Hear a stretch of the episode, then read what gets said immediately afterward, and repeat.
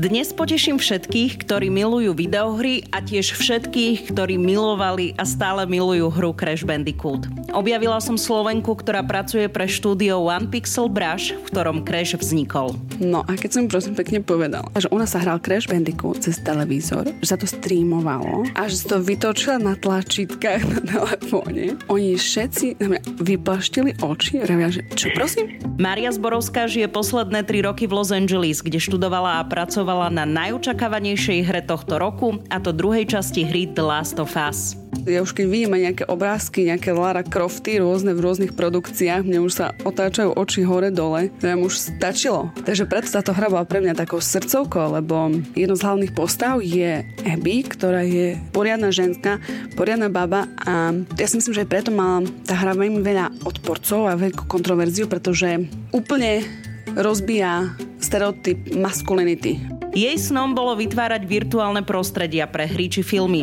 a tak prácu v korporáte vymenila za koncept art. Márin príbeh je motivačný, silný a tak trochu aj šialený v dobrom slova zmysle. Kamarát mi vraví, že Mária, že títo ľudia, čo robia toto, čo ty si predstavuješ, že chceš robiť, oni to robia non-stop nielenže v práci, po práci, cez sviatky, na Vianoce, pod stromčekom, cez olievačku, v kuse.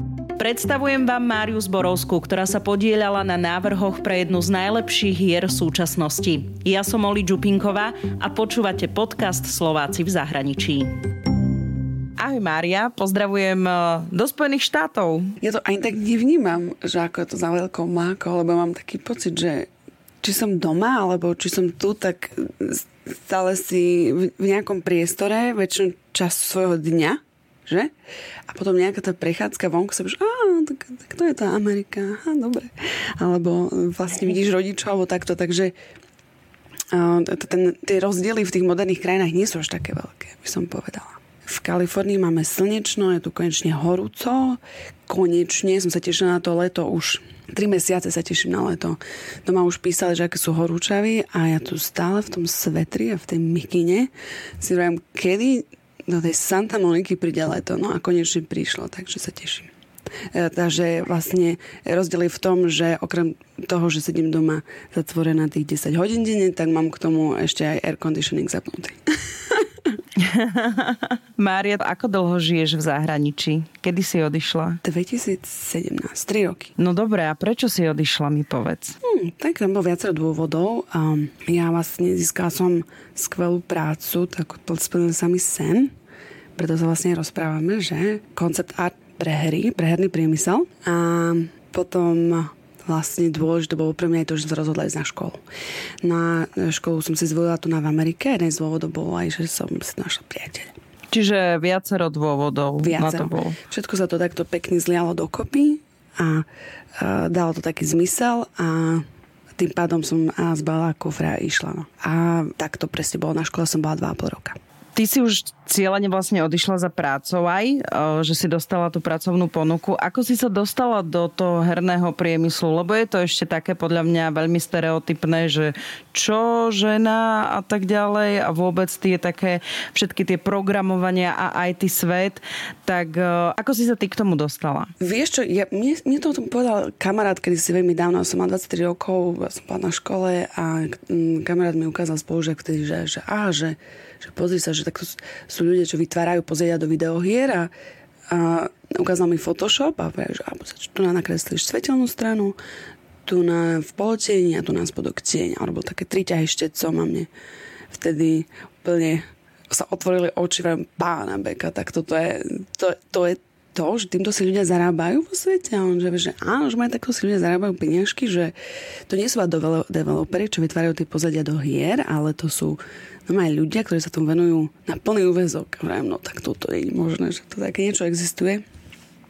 No som o tom začala niečo vyhľadávať a pozrel som si nejaké tutoriály a povedal si, že wow, už sú ľudia, čo vytvárajú pozadie do filmov že, že vlastne to sa volá May Painting, mi sa to všetko zlialo dokopy, ja som nevedela presne, čo je čo, lebo nemám a, pozadie v hrách, ani filmoch, ani umení, ani nikto nikto doma, ani vlastne nikto v mojom okolí nepoznám, nemám priateľov, alebo kamarátov, alebo bratrancov, nikoho, čo, e, čo s týmto pracuje, alebo poznačil niekoho, kto s tým pracoval. Takže um, mňa to tak nadchlo, som si povedal, že fíha, že ak toto existuje, no tak to bude tá vec, ktorou ja sa teraz akože posadnem a odteraz až navždy toto proste sa mi musí podariť. A ja som si tak akože zadala do tej hlavy, no a začala som skúšať, že teda Myslím, že, že taký um, prvý styk s takou májbou, tuším bolo, ja som si v tom lete niekedy v tom čase zlomila nohu a to bolo leto v Bratislave a um, kamarátka mi vraví, tá spovedca, že tak namaľu balkón, no, čo budeš v tom lete tu teraz takto.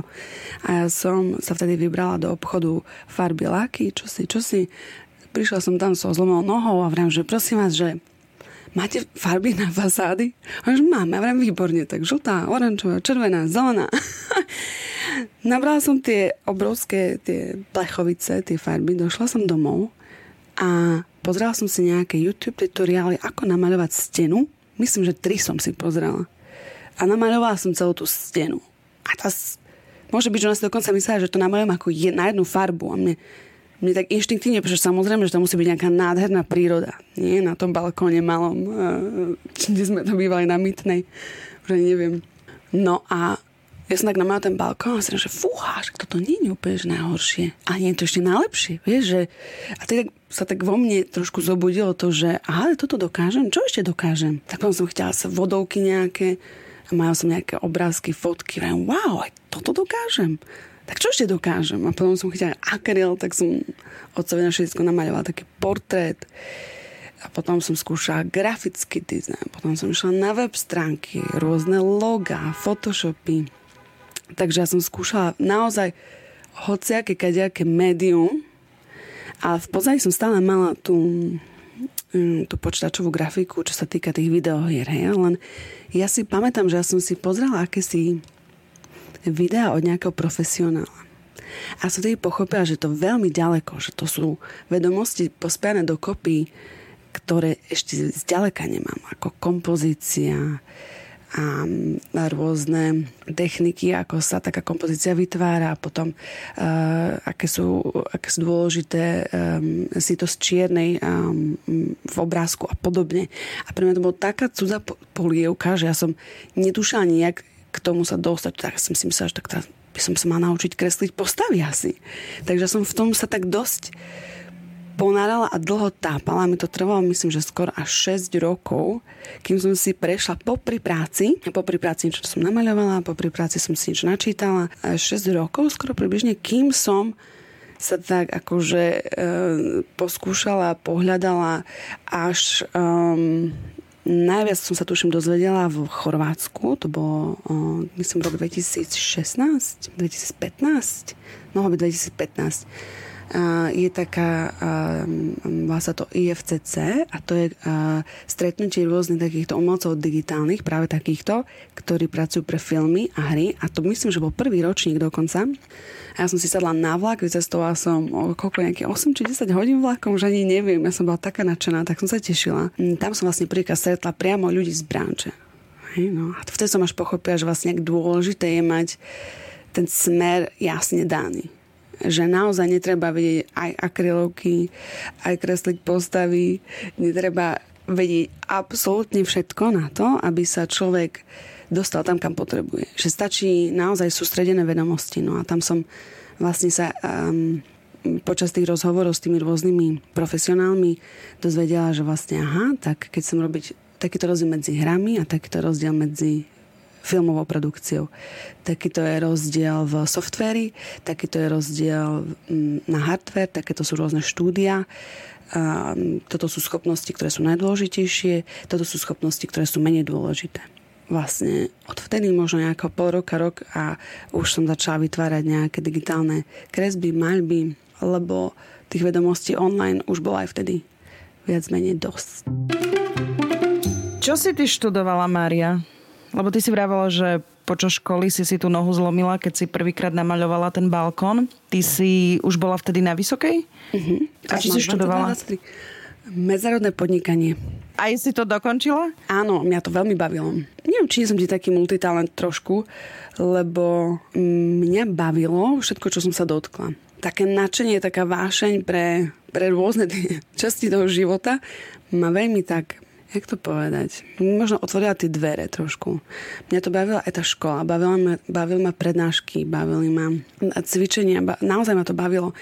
A potom som si našla prácu v IBM ako projektový manažer a tam som pracovala tých 6 rokov. Hej? A že popri tejto práci, v tých 6 rokoch vlastne som sa hľadala ako kreatívec, že vlastne tá túžba tej kreatívnej tvorby tam vlastne bola počas, od, od tej vysokej školy až do teraz. A predtým, ako ti ten kamarát ukázal tie videohry s tými pozadiami, že takéto niečo je. Hrala si uh, nejaké videohry? Mala si nejakú obľúbenú? Lebo ja si z detstva pamätám, že keď bola tá era počítačov, tak som hrala Sims a Crash Bandicoot asi. To, to bolo Crash Bandicoot si hrala, no pozri, pozri na to.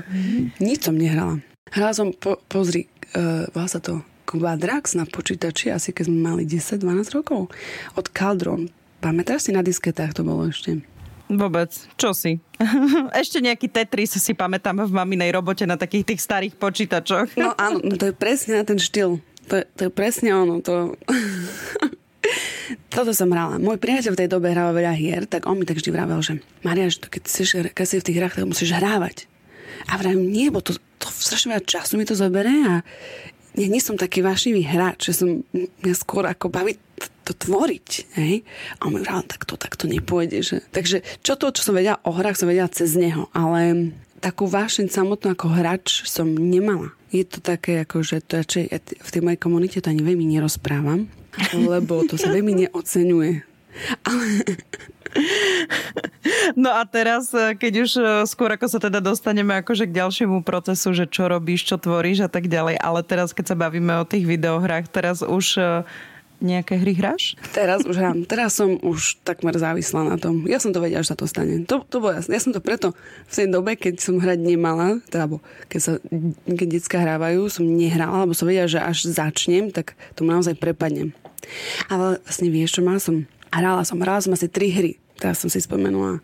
Bolo to také dosť strieľačské zombie hry, to ma bavilo a ja som asi vtedy zistila, že až by som hrala, tak som okamžite závislá, lebo um, na tých hrách je niečo no oni vedia, ako ich dizajnujú hej? a ja som veľmi, veľmi lacné publikum ja sa, ja, sa, ja sa do toho presne tak... Oni si ma tak kúpia, ja si chytím ten joystick a ho nepustím, keď sa mi v rukách neroztopí. Takže teraz, keď sme hrávali s priateľom hru, na ktorej sme pracovali teraz tieto roky, tak sme sa hádali o ten joystick, no.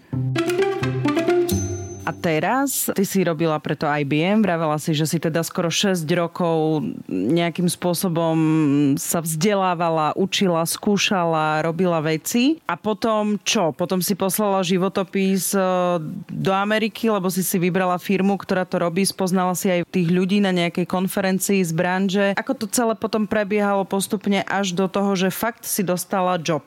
Výborná otázka, lebo ja si myslím, že tam to celé tkvie, hej, že od toho, kedy si ten cieľ zaumieníš, až kým sa ti podarí získať ten job, lebo tá priepasť tam vyzerá byť akože naozaj veľmi hlboká a naozaj veľmi hlboká je. V podstate naozaj bolo kľúčové to, že som si našla, že pre koho by som chcela pracovať. Ja som si to štúdio, pre ktoré pracujem tu teraz, Van Pixel Brush, našla už veľmi dávno.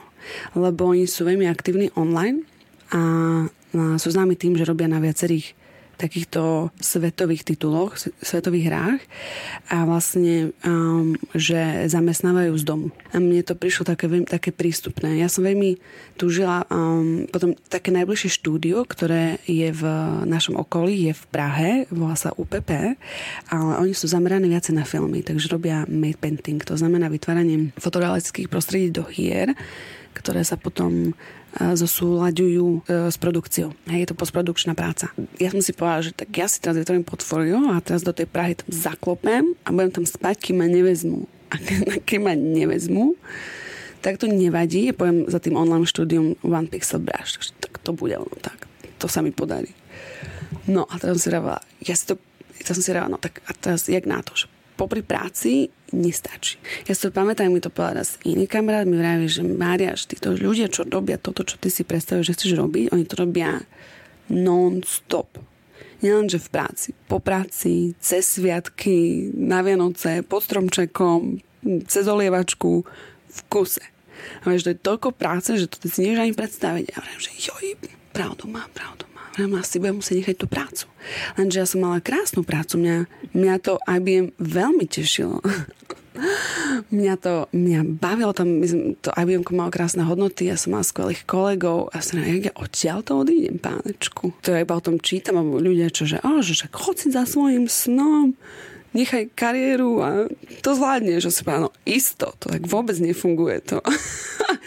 je to náročné otočiť sa chrbtom istotám, že? To, to proste to nie je celkom jednoduché. Tak ja som hľadala rôzne spôsoby, ako sa od toho oslobodiť. Tak um, som si našla inú prácu.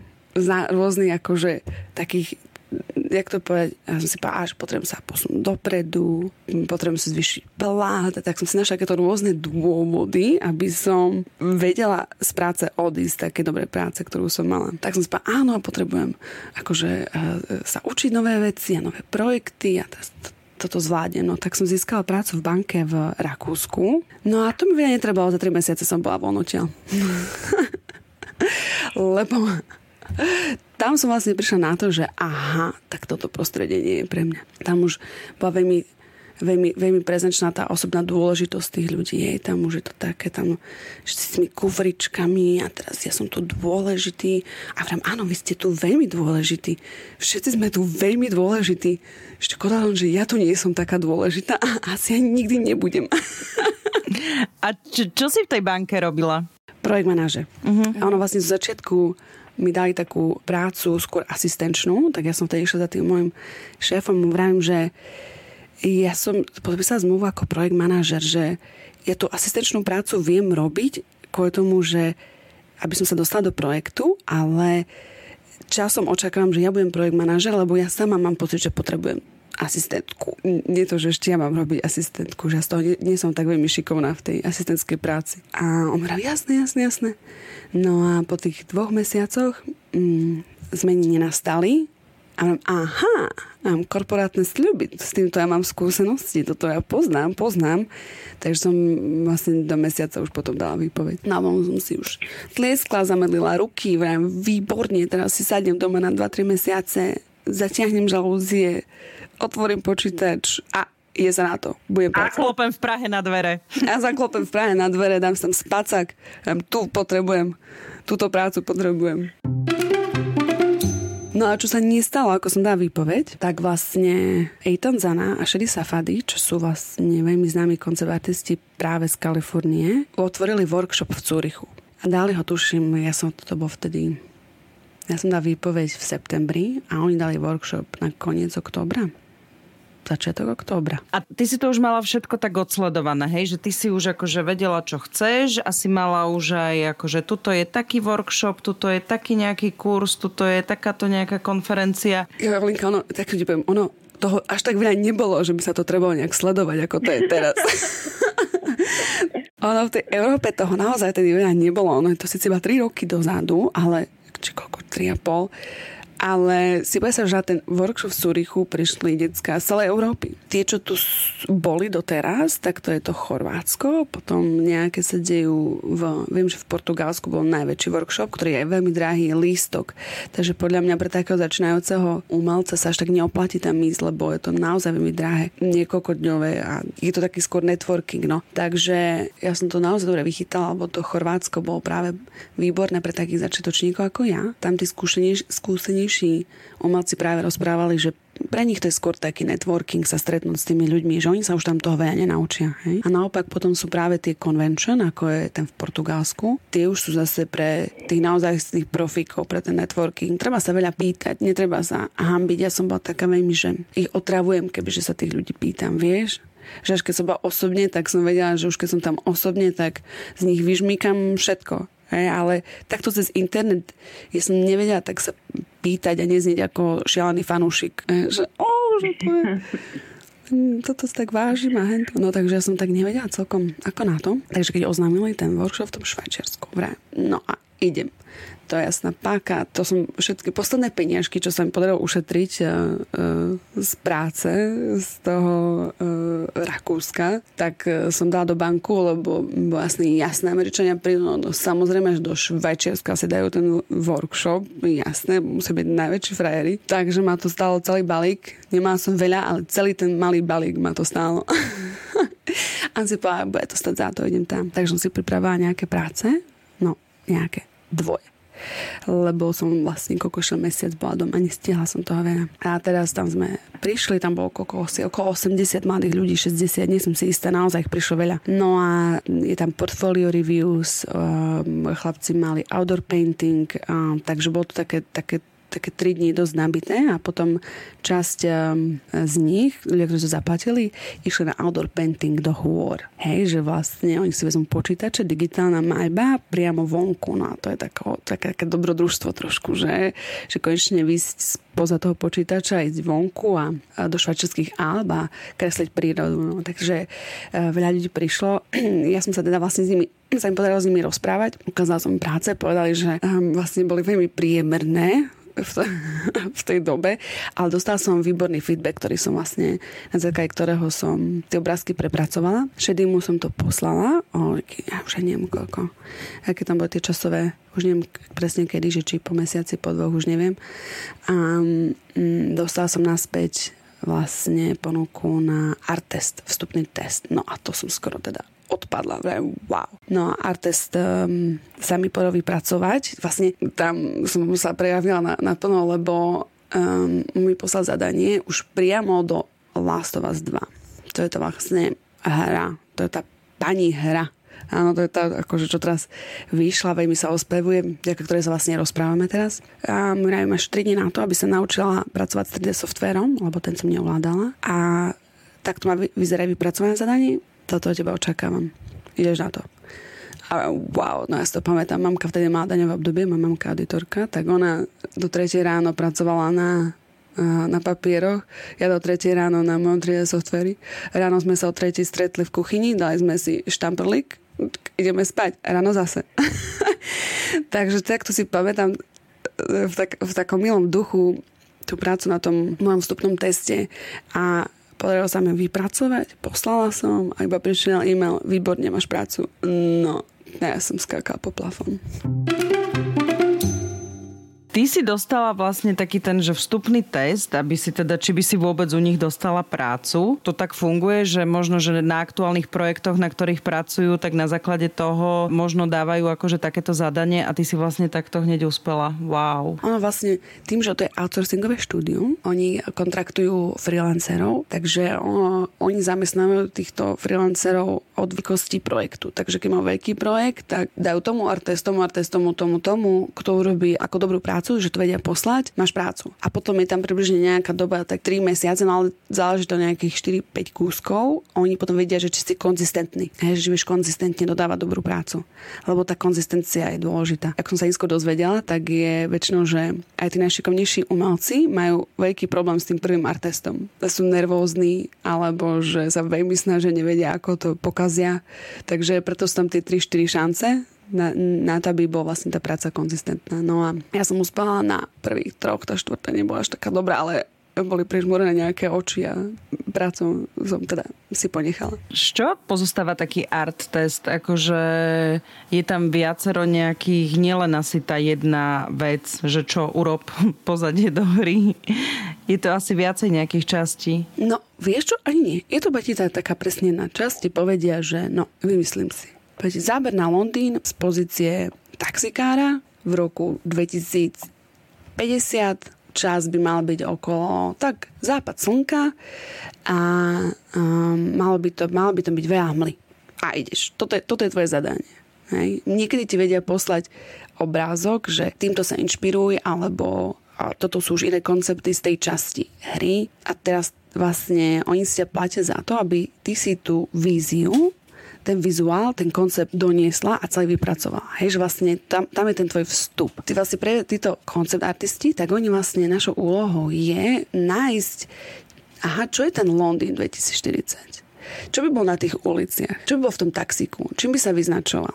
Hej? A že vlastne tento research vloží do toho tú námahu tej kreatívnej mysle, že čo všetko by tam bolo, nájsť nejaké rôzne zdroje, porovnať a vymysliť a dať dokopy ten koncept, ktorý pre toho herného režiséra alebo pre tých kreatívnych ľudí tam, pre tých tvorcov zaujímavý. Hej, lebo oni vlastne preto si ťa berú. Nie len kvôli tomu, že si exekutívne šikovný. To je skôr práve v tých filmoch. V filmovej tvorbe, pok- pokiaľ robíš koncepty, tak tam ste hlavne najmajú pre tú tvoju technickú zdatnosť. Tam už má väčšinou režisér presnú predstavu, čo potrebuje. Tu bude taká budova, tu bude taká budova, táto bude mať také odlesky, táto má musí mať takú farbu. A tam už vlastne ideš viacej technicky a exekutívne. Takže ten herný priemysel ti vlastne poskytuje takú trošku voľnosť, je preto taký pre mňa atraktívnejší, lebo mám väčšiu kreatívnu kontrolu nad tým obrázkom. Zaujíma ma ešte ten tvoj štýl, že či to bolo nejak dané, že čo si musela akože vytvoriť a navrhnúť, alebo ty si mala nejaký svoj vklad a potom sa to už len nejakým spôsobom upravovalo. Že zaujíma ma ten proces toho celého. Mm, tak v podstate no to ako štúdio, tak oni majú svojich uh, artistov pod svojou strechou. Neviem presne, koľko ich je, odhadujem okolo 10, nie som si istá. My ako outsourcingové štúdium, nás bolo tuším 12 a One Pixel Brush, to je to štúdio, pre ktoré pracujem, dodalo cez 850 konceptov. To sme my outsourcingové. Pokiaľ viem, nie som si istá, že čo oni outsourcingu a nikoho iného, ale pokiaľ mi vedomo siaha, tak nie pre tieto koncepty. Oni si vlastne najali toto štúdio One Pixel Brush práve z dôvodu, že šetrí veľa času a ako je peniažko, ale hlavne času, pretože oni, art director z, z toho herného štúdia, poš, pošle zadanie a Šedimu, nášmu direktorovi, ten nám to zadanie dá. A teraz celá tá komunikácia s tým, že ja niečo vytvorím, nie je to dosť dobré, treba niečo opraviť, niečo pridať, prebehne na našej strane. A Šedy, náš art direktor, im to pošle spätne, až keď je všetko perfiš. Ne? On, on vie, akú kvalitu práce oni očakávajú a vie, ako tá hra má vyzerať. Takže v podstate on je tá stupná brána, aby všetko, čo pre Naughty Dogu bolo perfiš. Hej? Takže zadanie príde halabala, zadanie príde jednoduché. Kuchyňa, potrebujeme kuchyňu po súboji, dajme tomu. Hej? Um, um, takáto časť dňa a 80% zarastenia. To percento toho uh, porastu tam bolo vždy dané, aby z, oni, jak človek prechádza to hrou, aby tam bola istá variabilita. Takže toto bolo dané. No a ja, som to vypr- ja to vypracujem, že mi na nejaký feedback, povie, že až toto oprav, toto, toto zruš, táto textúra tu nesedí. Ja to opravím a on im to pošle. To je tá výhoda toho outsourcingového štúdia, ktoré dodá takú vysokú kvalitu. Oni preto vlastne s ním pracujú, že vlastne tá výmena tých informácií, čo je veľmi časovo náročná a ten čas je tam najsilnejšia komodita, akože najdôležitejší, najdôležitejší faktor, tak oni pošlú zadania, a dostanú naspäť 20 už hotových. To je vlastne, myslím, že tá výhoda práce s tým outsourcingovým štúdiom. A od nás v tom outsourcingovom štúdiu sa tiež očakáva minimálna komunikácia. To znamená, že my dostaneme zadanie a politika je taká, že pošli to, až keď si s tým 100% spokojná. Neposielaj mi nič predtým, chcem mať s tebou minimálnu prácu. Hej, že vlastne je tam naozaj veľa, veľa dané ako dôvery, alebo to povedať, um, kreatívnej kontroly priamo tomu umelcovi. Že naozaj častokrát sem zadanie, vypracujem ho na 95%, až tak ho pošlem. No a je to tak, že robíš aj cez sviatky, aj pod stromčekom, aj, aj eh, v ke, kedy treba? Vieš čo, prácu nie. To je tá zase výhoda toho outsourcingového štúdia, že vlastne my dostaneme prácu a pracujeme 5 dní v týždni, cez víkend niekto povinný pracovať. Pokiaľ chceš, môžeš pracovať na časy, pokiaľ chceš, môžeš pracovať, vidím to, nevidím, a pokiaľ nechceš, nemusíš. Iba musíš splniť deadline, ktorý dostaneš. Takže ne, môžeš si zobrať aj menej práce, môžeš si pracovať dva dní do týždňa, pokiaľ chceš. Že, čo sa týka tých Vianoc a tohto, to je dôležité v tom, že tá práca vyžaduje neustále zdokonalovanie sa. Tam je toľko softverov, ktorých sa treba naučiť, je toľko technik, ktoré si treba vyskúšať, aby sa tá zručnosť neustále obnovovala a neustále zlepšovala, aby moja konkurencieschopnosť neklesala. Práca v tomto hernom priemysle, to, že ja som sa k takej práci dostala, je vlastne takou istou výhodou pre mňa ako pre hoci koho iného či 15-ročného chlapca, či, či, či, či ho, hoci koho. Takže ja vlastne stále si musím udržovať nejakú kvalitu tej práce, aby som si udržala tú konkurencieschopnosť. Hej, takže tie Vánoce, áno, aj Veľkanoc, aj, aj po večeroch, aj aj z rána snažíme sa kúsať. Takže je to také, že chceš sa stále zdokonaľovať. Ale tak hlavne si preto veľa urobila, aby si takú prácu aj dostala, takže človek e, to asi nerieši, to ja len tak sa provokačne pýtam, vieš. Je to naozaj náročné, lebo každý obrázok, každý koncept je uh, výzva. Ja si pamätám, ja som pri prvých troch som si teraz slzrem, to je strašne ťažké. Ja čo som sa tomu dala a teraz slzy. A mi vraví kolega, Maria, toto je, to si zvykni, to nikam nepôjde. To, tento tvoj malý struggle, akože táto tvoja malá prekážka, na to si zvykni, s tým si podaj ruky, s tým sa skámoš, toto je teraz tvoj najlepší kamoš do konca života. Aha, že to nebude nikdy ľahšie. A on, že nie. A nechceš, aby to bolo ľahšie. Ako náhle to bude ľahké, to znamená, že sa niekde zasekla. To bude znamenať, že už ne, nepostupuješ. Ja verím, že takto to je v každej nejakej kreatívnej profesí, ktorá je ozajstnou profesiou, že či sú to umelci, modeléri, či je to písanie mm, románov, či je to, ak, ak, kde vytváraš ten obsah, je podľa mňa taká, by som povedala, taký chirurgický zásah do toho svojho vnútra, z ktorého potrebuješ vytiahnuť to najlepšie. Hej? Že keby mi niekto bol povedal, aké náročné to bude, tak sa na to vykašľam. Veľakrát sa bavíme o ženách v IT. Ako to vnímaš vlastne v tom zahraničí ty? Lebo jasné, však je to úplne iný trošku svet toho IT ako možno na Slovensku. Tak uh, máš aj kolegyne, alebo si sama baba. Neviem si vôbec predstaviť, preto sa pýtam. Výborná otázka. Výborná. Ono, Uh, veľmi sa to mení všade, ešte aj tu na stále, že uh, ono záleží, tu je to veľmi otvorené, tu na otvorene volajú ženy. Tu povedia aj na interviu, že dajú prednosť ženám um, ženským režisérkam. Napríklad veľa žien je v animácii.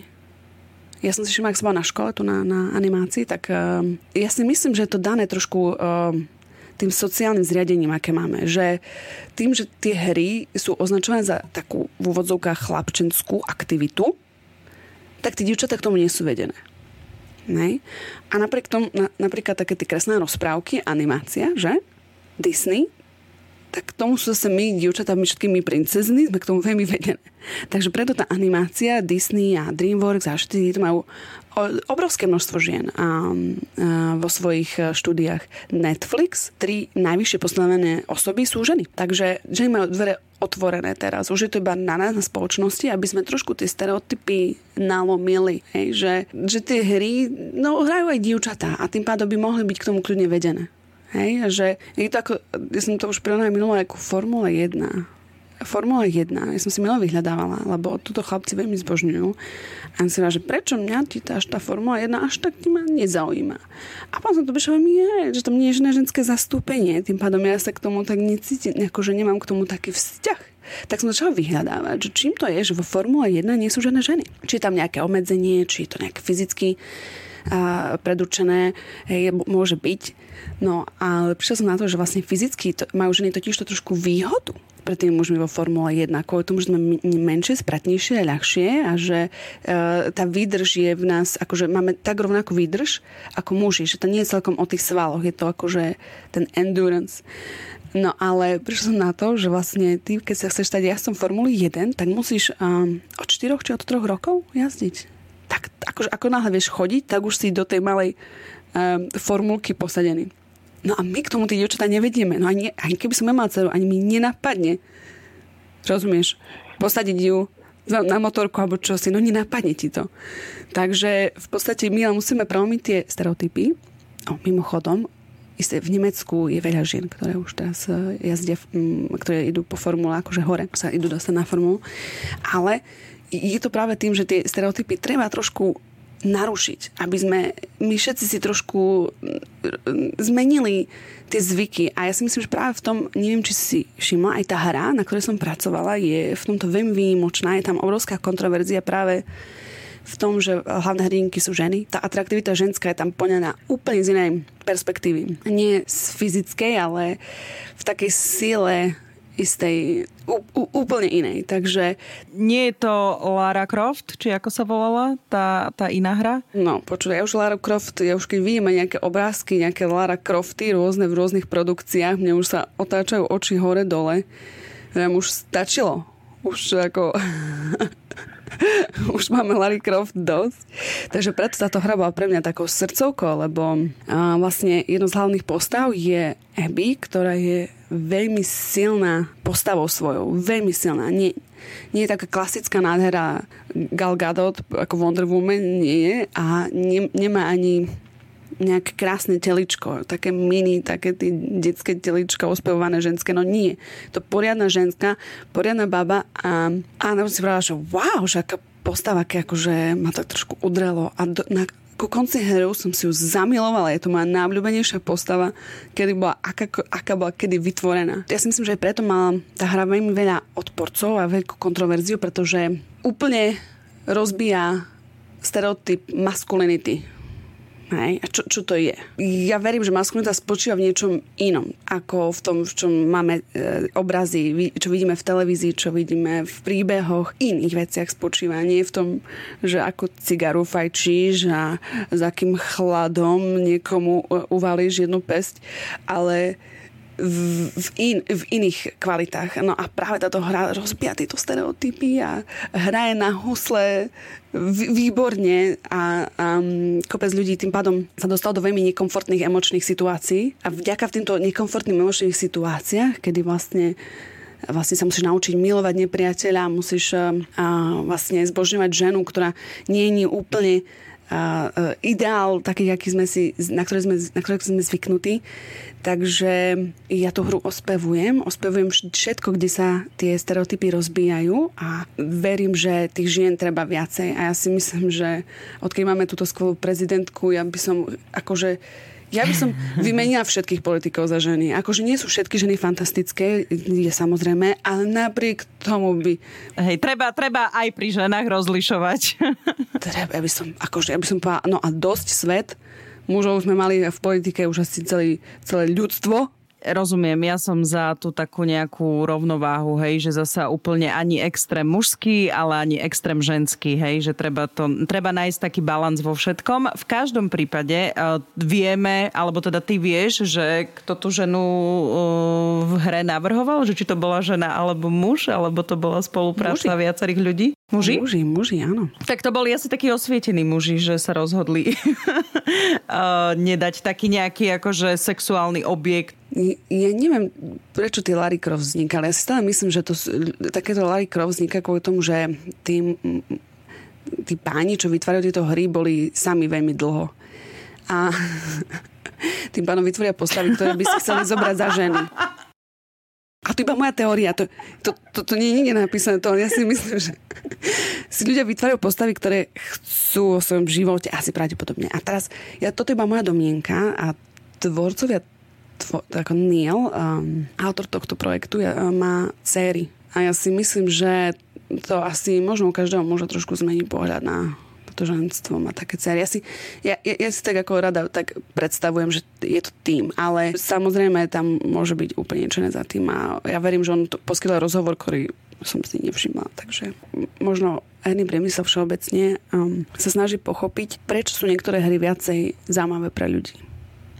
A táto hra tým, ak je očakávaná, ak je veľmi chcená, je predurčená tým úspechom tej jednotky, ktorá práve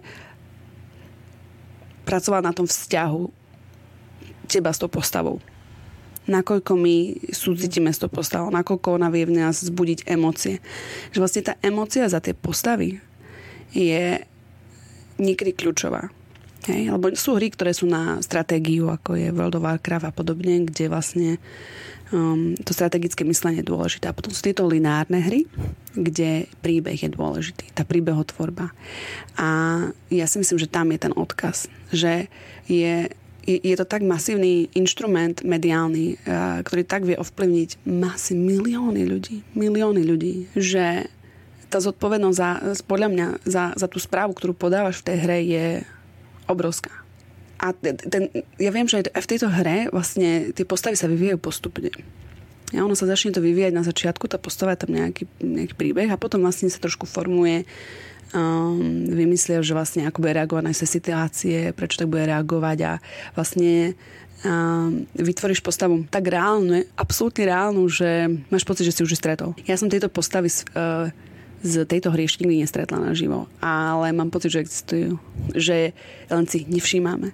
Lebo médiá obracajú našu pozornosť na postavy a stereotypy tie isté už desiatky rokov. Hej, toto je hrdina, toto je hrdinka. Tento hrdina toto spraví, tak to zareaguje, vidí neprávosť, tak sa postaví, vidí krivdy, tak napraví. Hm? Ale pritom vlastne rôzni hrdinové prechádzajú rôznymi ťažkými životnými nejakými situáciami a táto hra na to práve poukazuje, hej, že vlastne, á, že sú to aj nejaké ženy, ktoré, alebo ľudia, ktorí túžia po pomste, ktorým bolo veľmi ublížené. A teraz buď sa, s, to, buď sa s takou stratou vedia vyrovnať, alebo sa nevedia. A toto je spôsob, akým sa s ním vyrovnávajú a to sa stane, keď sa s ním nevyrovnajú. Mňa to zobudilo, som povedala, že fúha. Týmto prechádzajú ľudia, ktorí cítia obrovskú stratu. A že aha, no a hneď s nimi súcitím. A, a až poviem po ulici, tak si takých budem všímať aj v úvodzovkách. Že až mi niekto povie svoj príbeh povie, ja som stratil človeka, tak už uh, inak mi začne hlava fungovať. Ja si myslím, že uh, tie, tie hry majú obrovskú silu. Média majú obrovskú silu v tom, ako nás ovplyvňujú, ako vnímame ľudí, ako, ako budujeme solidaritu a podobne, ako vnímame mužskosť, ženskosť, ako vnímame krásu. A um, preto verím, že, že, že výborné, že sa to takto obracia. Ja som robila už raz rozhovor s jedným vedcom, ktorý vďaka VR alebo nejakým hrám, že pomáhal aj liečiť nejaké strachy alebo nejaké, nejaké problémy, či už zdravotného charakteru alebo psychického charakteru. Nepamätám si presné detaily, tak nechcem akože trestnúť nejakú blbosť. Ale že či si myslíš, lebo ako ty ako tvorkyňa teraz už o, takýchto her, videohier a v tomto hernom priemysle, si myslíš, že aj takéto príbehové hry môžu vlastne ovplyvniť naše vnímanie že ako možno v tom pozitívnom slova zmysle. Alebo teda, ak sú veľmi negatívne, aj negatívne nejakým spôsobom. Určite. Milujem percent. Ja si myslím, že veľmi veľa podnetov, ktoré vidíme, nás ovplyvňujú tak, že o tom aj nevieme.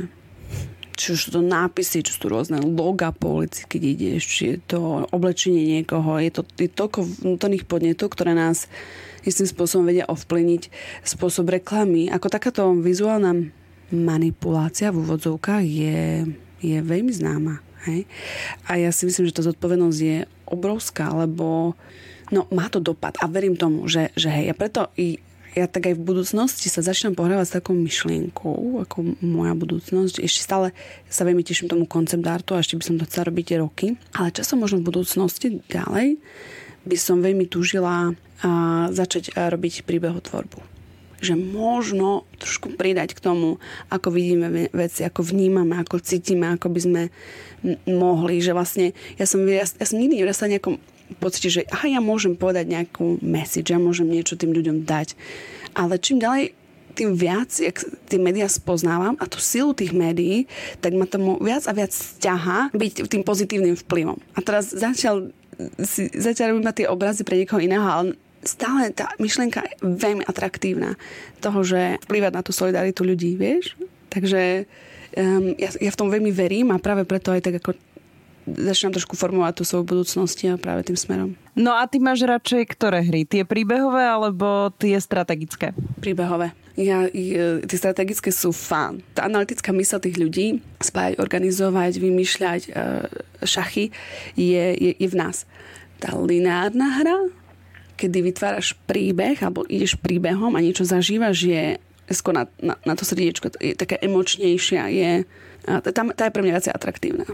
Mm, tak vieš, ja som strategicky zariadovala dom Simsov uh, v Simse, takže to či toľko k mojej strategii a videohre. Ale dobre, uh, nehrám videohry, hej? Odporúč mi nejaké. Okrem teda tej, na ktorej si pracovala. Tu ti odporúčim. Kúp PlayStation hneď teraz a treba si zahrať tú hru. Stačí ti nájsť si 40 hodín voľných Ach bože. Aj voľno v práci si bude musieť zobrať, že? Úplná pohodička, nie je problém. No nie, je, je to, akože, je to, je to náročné aj pre hráčov, veľkých hráčov je tých 40 hodín náročný. Je veľa fantastických hier. Je, mm, aj Slováci produkujú filmy, aj, aj, če, uh, hry, aj Česi a treba to podporiť. Ja si myslím, že treba to podporiť. Ja um, verím tomu, že sa na Slovensko vrátim a veľmi sa už teším, už sa začínam pomaly spájať s tou komunitou a slovenskou, aj hernou, aj umeleckou a e, mi tak srdiečko podskakuje radosťou, keď sa predstavím, že by som mohla nejak prispieť alebo pomôcť, vieš, alebo nakúpiť, alebo urobiť nejakú osvetu. Joj, to je vzrušo. My sme tak mladá krajina, ešte to nič, to herný priemysel je ešte úplne v plienočkách, vieš. Takže um, je to také vzrušo byť na tom začiatku v podstate doma. Hej? Takže ja tak túžim sa to na veľa naučiť a potom doma to trošku premietnúť. Ja vlastne, keď som povedala v Naughty Dogu, čo to štúdio, že lebo Crash Bandicoot je ich, to vieš? Nie. Tak ten Crash Bandicoot, ktorý poznáš, je jedno z prvých hier štúdia toho istého, ktoré urobilo túto veľkú hru. Wow. Crash Bandicoot je také ich prvé baby. No a keď som prosím pekne povedala, že u nás sa hral Crash Bandicoot cez televízor, že sa to streamovalo a že to vytočila na tlačítkach na telefóne. Oni všetci na mňa vyplaštili oči a že čo prosím? Čo, čo prosím? A vrem, no počúvajte, sadíte si všetci, jak tu sedíte. My sme si prosím pekne po škole všetci utekali domov, lebo myslím, že 2.30, či o druhej, či o ktorej. Prežden Benikot. Jak sa volal? An- An- Andrej, Bi- Andrej Bičan. 18 ročný, či koľko rokov mal. Čaute, Maxáči. Čaute, Maxáči. Začíname. A my sme doma boli veľmi nešťastní, lebo my sme mali vytáčací telefon, ten okrúhly. Takže my sme volať nemohli. Naši boli veľmi šťastní, lebo sme tým pádom ne... nevložené peniaze.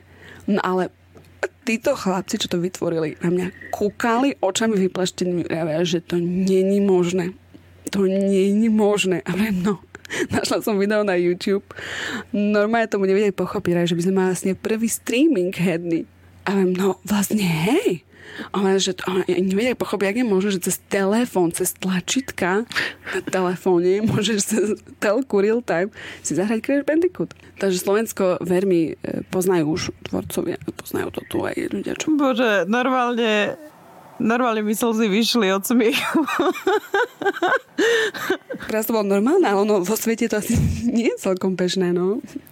Mária, ďakujem ti veľmi pekne za tvoj čas, aj za rozhovor. Bol to fantastické. Celý ten tvoj príbeh je, opakujem, šialený, ale šialene krásny a odvážny a držím ti veľmi palce, nech sa ti darí, nech nie, že teraz nejakú očakávanú hru, čo sme čakali, teda celý svet čakal, že na ktorej si robila, ale ďalších kopec projektov, na ktorých budeš pracovať. Eh, nech sa ti na nich darí a fakt ti silno držím palce. Alenka, ti tak veľmi pekne ďakujeme za tento čas. Ja som mala nádherný, príjemný rozhovor, až by som pokračovala ešte ďalšie 3 hodiny. Som Oli Čupinková, ďakujem, že ste nás počúvali. Ak poznáte úspešných Slovákov a Slovenky, ktorí uspeli vo svete a doma ich nepoznáme, napíšte mi o nich na Slováci v zahraničí zavináč Express.sk.